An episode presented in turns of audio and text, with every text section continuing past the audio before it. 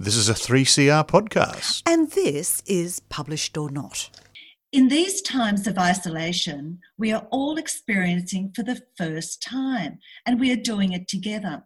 But being a parent for the first time can bring a sense of isolation and be fraught with difficulties. Anne Buist is back again with another ripper of a story in the long shadow. Welcome back, Anne. Thank you for having me, Jan. Oh, pleasure. Isabel and her two year old son Noah and husband Dean have just arrived in a New South Wales country town, Riley. Well, I know that's a pretend, but it's close to Dubbo, and we know Dubbo. She hopes it will only be for a short time, as they've just come from New Zealand. Why are they there? This, I mean, as often happens to, to new mums, she's sort of going where her husband's job is taking her, and her job is coming secondary at this point in time. And her husband is a bit of a, a red Adair of hospital fixes. So any hospital that is struggling, um, he is the person that goes in, looks at the finances, looks at the management, and tells them what they have to do to fix it. And this country town is all about the hospital. Yeah, it's one of those towns that sort of is um, the main um, employer is, in this case, the hospital. So it's the centre of this, this town.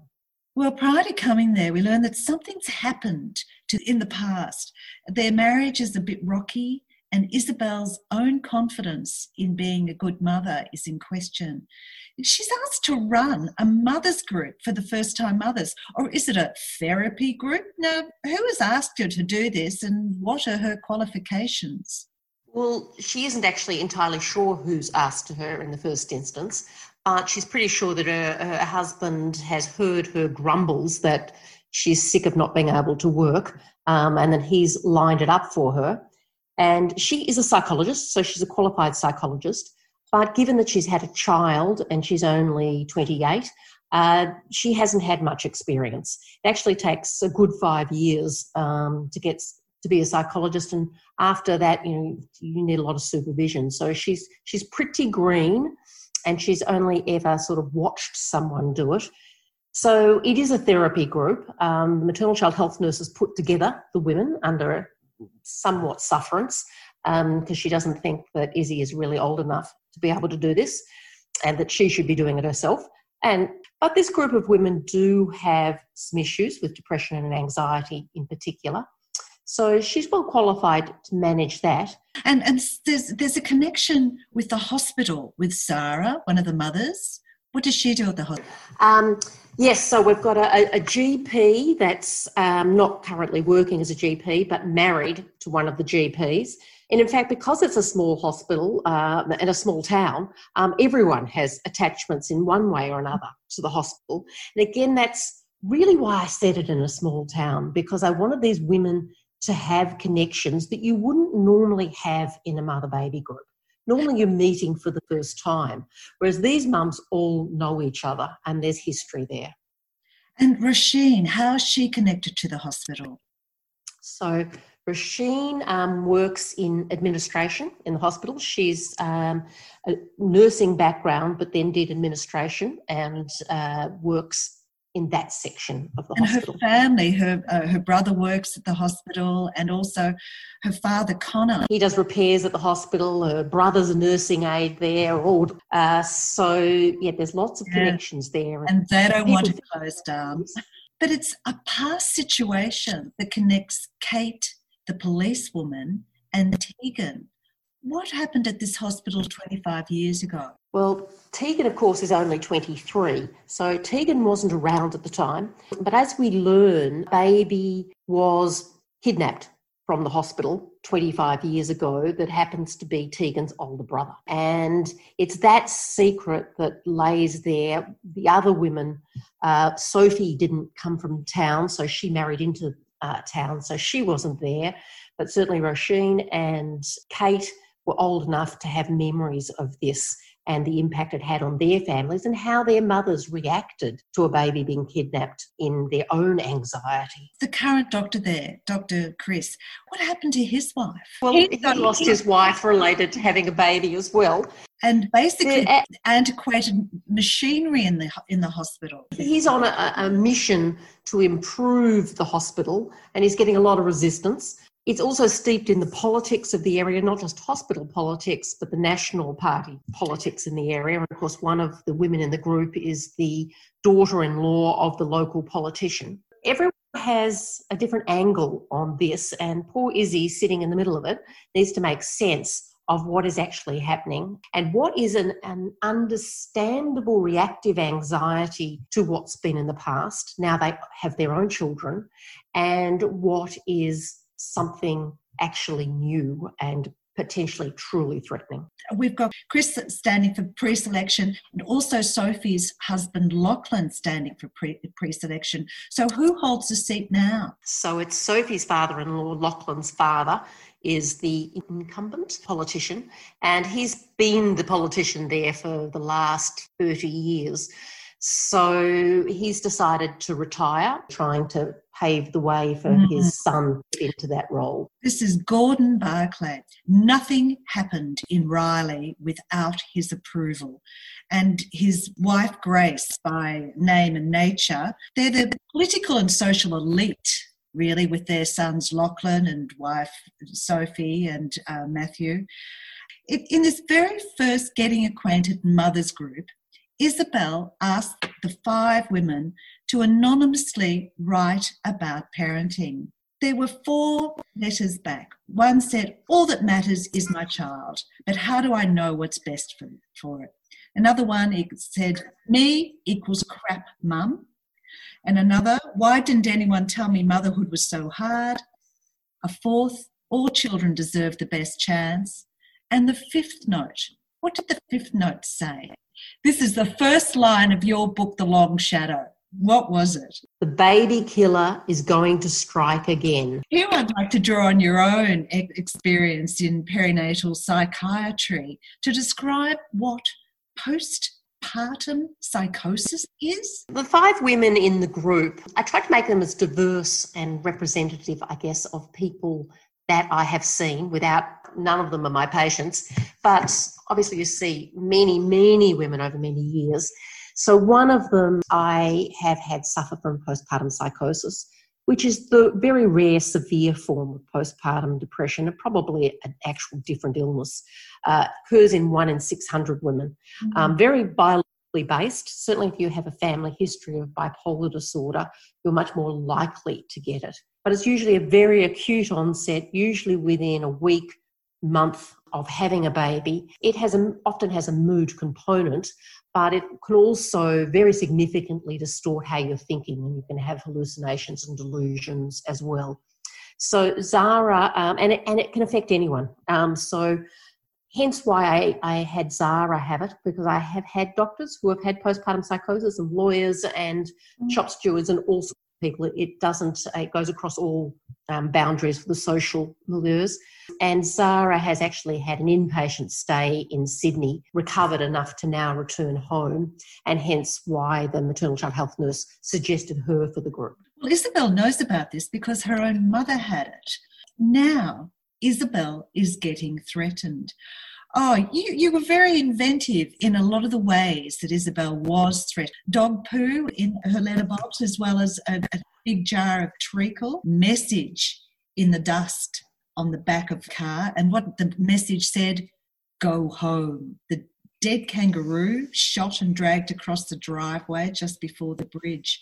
Now, this all sounds like a horrible place, but then you describe a really lovely country park from page 15. Anne Buist, would you please read about Riley Arms Hotel? The Arms was an old style pub with an uneven bare floor, sticky in spots, a long wooden bar top, and shelves lined with glasses and a sparse selection of liquor.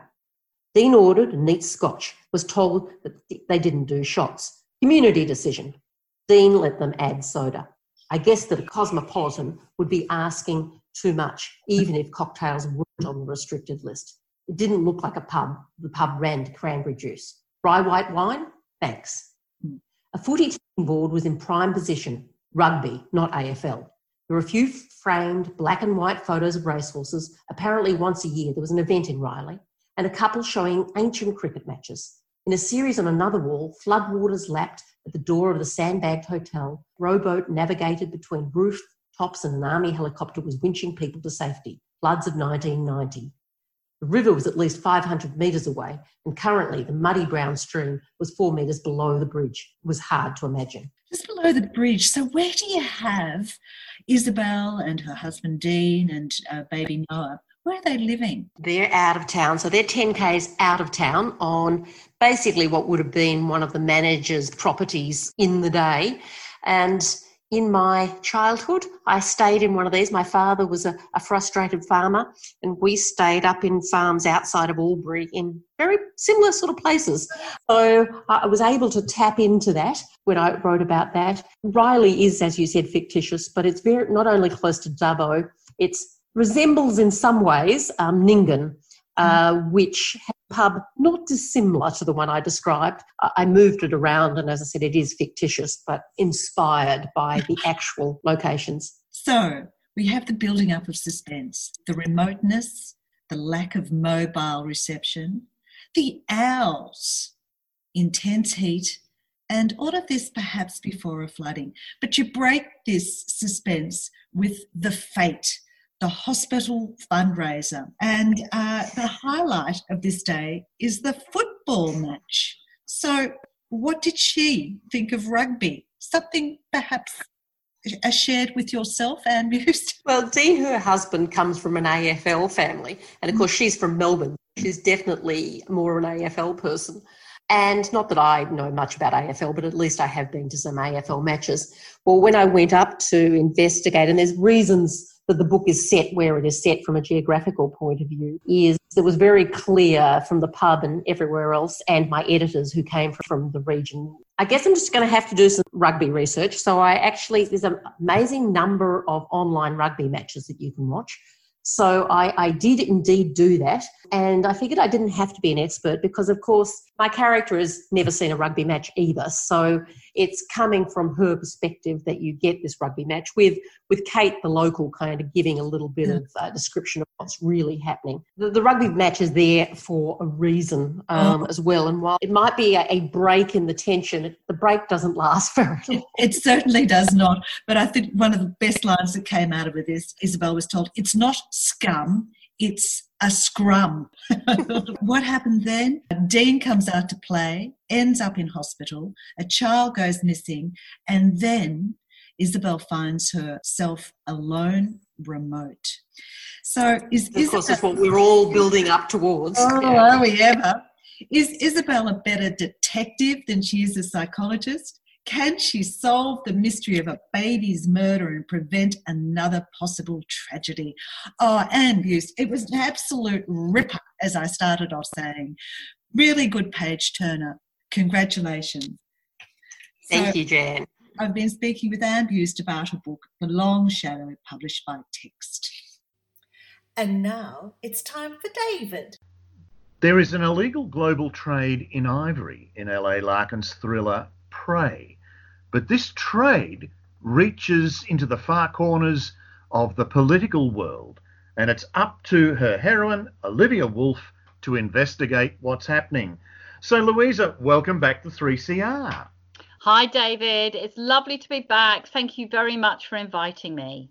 Now, you talk a great deal in this novel about the ivory trade, and it's not just the poacher uh, working at the lowest level, it seems to pervade every level of society. Yes. So the story of Price starts, in fact, in England um, and travels all the way to South Africa, where um, this illegal trade is taking place and is being run by some pretty scary criminal syndicates. But it starts in the UK with the discovery by Olivia Wolfe, the central character, who's an investigative journalist, that there is something odd going on with a very senior cabinet minister who has an offshore bank account with millions in it, which is dodgy. definitely a tax fraud thing, but you know, it goes on a lot, except, and this is the except that catches Olivia Wolfe's eye, the account is has two signatories, and the second one is the signatory. Um, he is a poor South African school teacher who lives in Soweto. Um, and that's what propels Olivia Wolfe initially to start investigating the story and will take her from the UK to South Africa and on a collision course with a quite a terrifying criminal syndicate. Now, this is what interests me because not only do we have the murders, and we might be able to come back to the murders that occur in this story, but you go into great detail about the ivory trade and the reasons for it. And it's both financial as well as sort of prestige associated with it as well. So let's investigate this a bit more. Uh, people actually drink ground up ivory horn. What are they in fact drinking? They're drinking keratin, which is basically fingernails.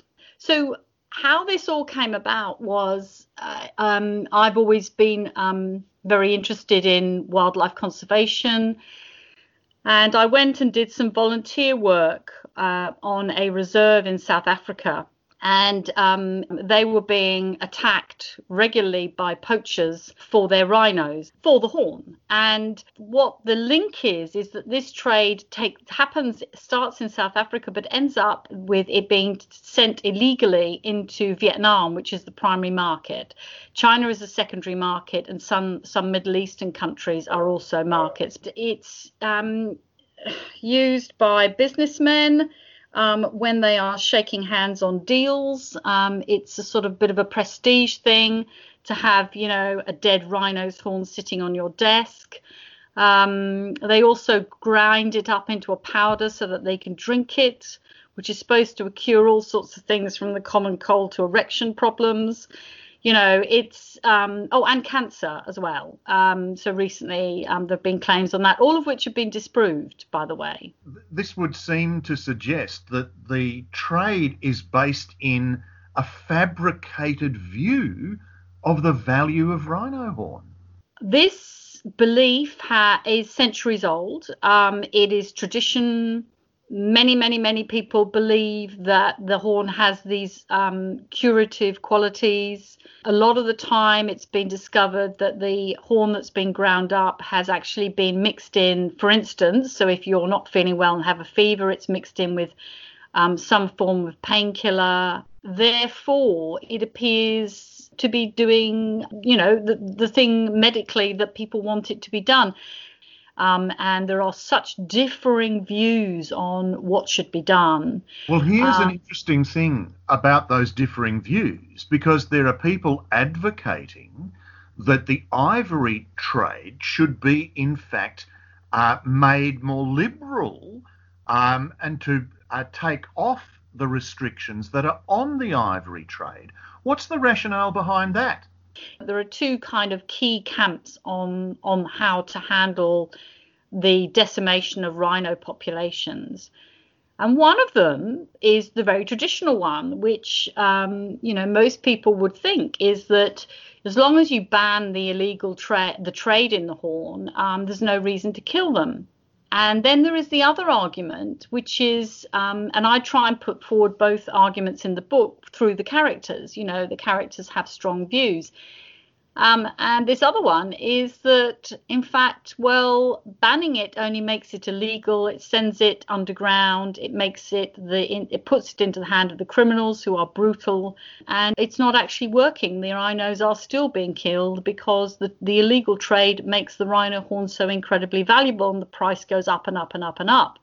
And rhino horn at the moment is um, as valuable as heroin or cocaine one of the suggestions was to legalise the trade, in which case those that are trying to preserve the wildlife would almost harvest the ivory and keep the wildlife alive, keep the rhinoceros alive, or even for that matter, paint the horn.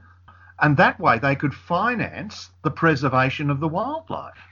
Initially, when I heard that view, I was like, oh my goodness, that sounds fraught with potentials for corruption and all sorts of things. But the more I heard that argument, the more I kind of thought about it because the private reserves in South Africa get no funding from the government. So they have to fund their reserves through tourism, through students coming and studying their rhinos and, and things like that. But there's another layer to this story because what we have is Olivia Wolfe, a journalist, investigator, trying to fathom the reason why the Chancellor of the Exchequer, Harold Sackville, is involved. And you've layered this story now with a series of murders how much can you tell us about the intrigue that's taking place at this level? Well, um, the the story initially starts off with four murders in four different countries,